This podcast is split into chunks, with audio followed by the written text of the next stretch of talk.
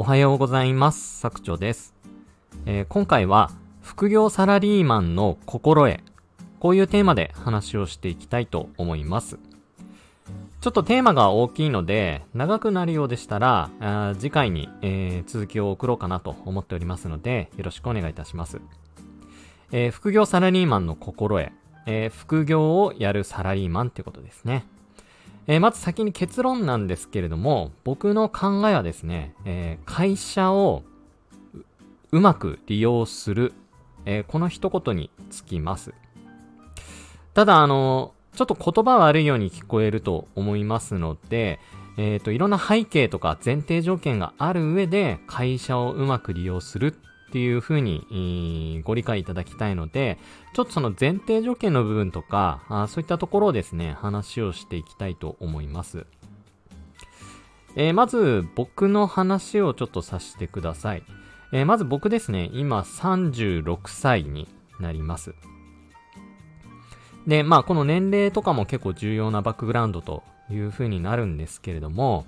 えっ、と、僕はですね、大学卒業してから、あ今までですので、えっ、と、大学卒業したのが22歳とかかな？あれ？違うかな？まあ、そのぐらいだとして、まあ、なんだかんだ15年ぐらいサラリーマンやってる。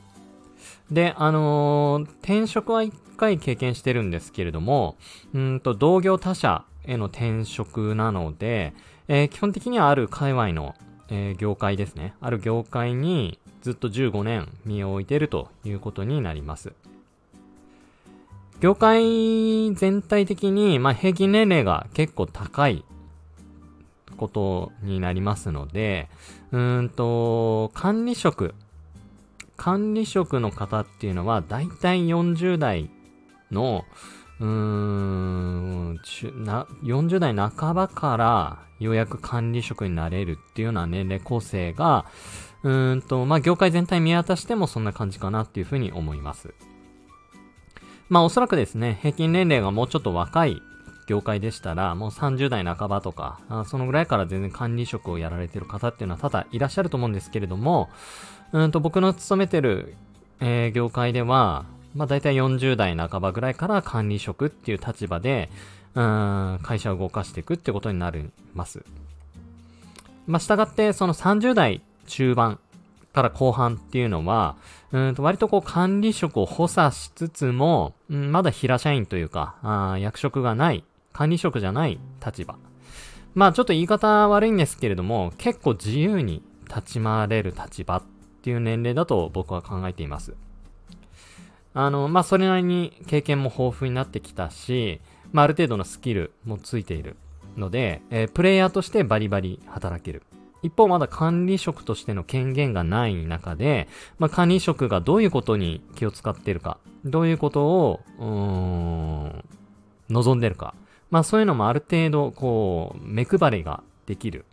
まあそんなうまく立ち回れる年代かなっていうふうに思います。まあこのバックグラウンドが結構重要だと思っています。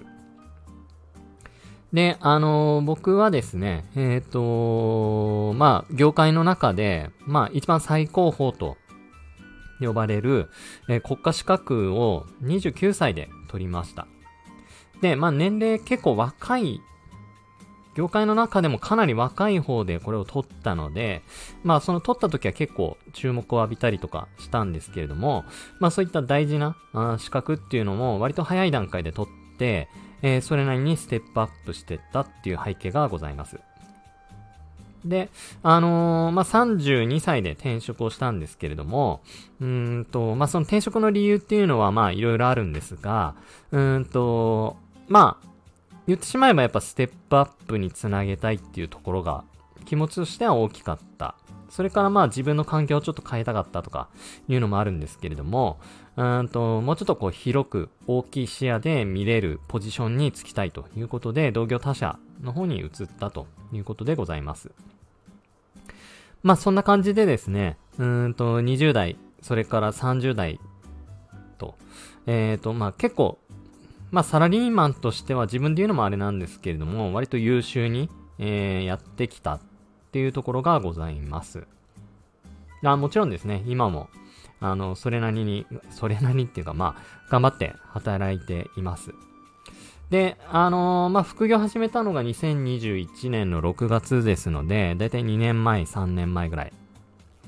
なので僕が34歳の時からあ副業を始めたんですけれども、そこからですね、副業サラリーマンっていう形に変わりましたので、いろんな見方、考え方変わりました。で、その最終的な結論が、その会社をうまく使うっていう結論になります。まあ、これが、まあ、令和のサラリーマンの一番最強な働き方なんじゃないかなっていうふうに僕は考えています。会社をうまく使う。まあ、これどういうことかと言いますと、あの、サラリーマンでいるということは、基本的に安定して給料がもらえます。で、社会保険もある。えー、雇用保険、いろいろある。まあそういった福利厚生とかも、まあ会社によって様々ですけど、もちろんある。で、えー、会社の業績が良ければしっかりボーナスも出る。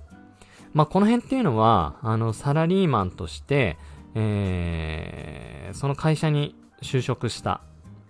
まあ、会社と雇用契約を結んだ時点で得られる権利ですので、あのー、そういうのはもうふんだんに使う。で、ただ、うーん、なんでしょうね。えっ、ー、と、た、例えば、まあ、一番イメージしやすいのが残業するとか、あとは、会社の行事の飲み会ですね。こういうのには僕は基本参加しないですし、残業も基本的にしません。えっ、ー、と、まず残業の話を先にすると、残業は僕はしてもいいと思いますし、若いうち、特に20代前半からあ30代にかけてっていうのは、どうしてもあの残業っていうのは必要なことだと考えてます。えー、それをやらないとやっぱり自分のスキルっていうのは伸ばせない。えー、まあ、成果。成果というのは、基本的にはやっぱ生産性かける10日時間っていうふうに考えてますので、えー、若い頃、20代の前半とから30代、経験を積んでいく過程では、どうしてもこの生産性っていうのは、ベテランの人、中堅の人に比べて、どうしてもやっぱ上げにくいですよね。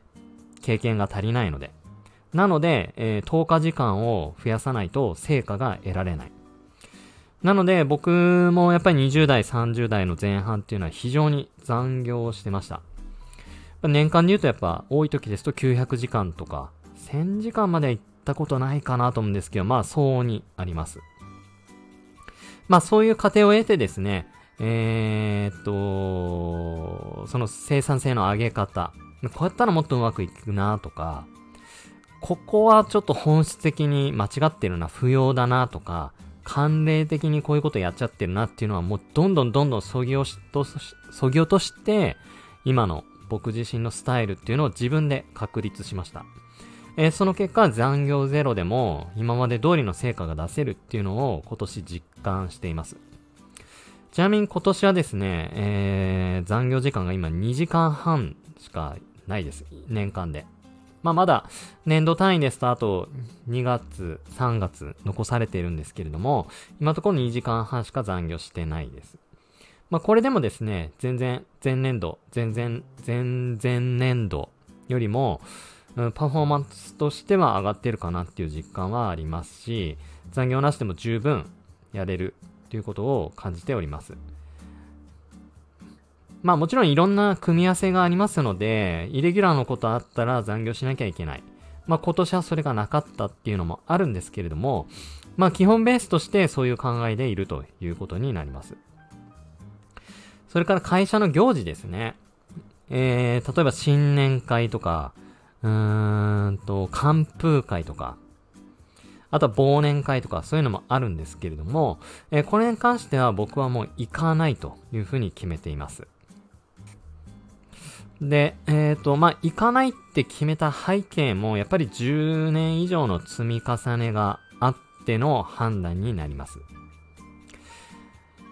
えっ、ー、と、やっぱりそういう行事に行かないとですね、基本的に浮くんですよ、職場から。えー、ゴシップは耳に入ってこないし、周りの話についていけない。ただ、僕はついていく必要がないというふうに考えていますので、えー、そこは一切切り捨てたということになります。で、そういう行事に参加して、えー、やっぱり20代前半とかは結構楽しいなっていう時もありましたけれども、いざ振り返った時に、そこに参加して自分にこう何かこう学びにつながったかというと、そういった経験っていうのはおそらく全体の1割にも満たなかったんじゃないかなっていうふうに思います。まあ、それに関しても、その業界の年齢層が結構高めっていうところが災いしてるのかなっていうふうには思うんですけれども、うーんと、やっぱりおじ、昭和のおじさんたちってそうの、ノミニケーションっていうか、そういうのが大好きなので、うーんと、飲みに行ったところでなんかこう、いい話が聞けるっていうよりかは、こう、ちょっとこう、横柄な態度をとって、おい、仕事頑張ってるかみたいな感じで、えー、の姿勢で、武勇伝を語られるっていうのがほぼほぼだったりとか、あとはもう偉い人に酒を継ぎに行くとか、そういう意味不明なやつって僕大嫌いなんで、まあそういうのにほんと時間使ってらんねえなっていうことで、その辺は切り捨てました。はい。でもそこの背景としてはやっぱり10年に、10年、15年ぐらいの、うーん、バックグラウンドがあって、そういうことを経験したということですね。なので、えっ、ー、と、ちょっと長くなってきたので、そろそろ一回区切ろうと思うんですけれども、えー、今回の回で伝えたいのは、まず会社はうまく利用する。ただ、その背景としては、しっかりバックグラウンドがあっての判断だということですので、例えばこれをですね、20代前半とか、あまだ転職したばかりみたいな、えー、若い経験のもスキルも足りない状態から会社をうまく使おうというふうに立ちま、立ち回るのは、僕はそれは間違っているというふうに考えております。あくまでも、えー、30代、40代とかでしっかり経験とスキル積んだ上で、そういう判断に至るのがベストチョイスだという話でございます。はい。ということで、ちょっと長くなってしまいましたので、えー、一旦ここで区切ろうと思います。ここまで聞いてくださり、どうもありがとうございました。you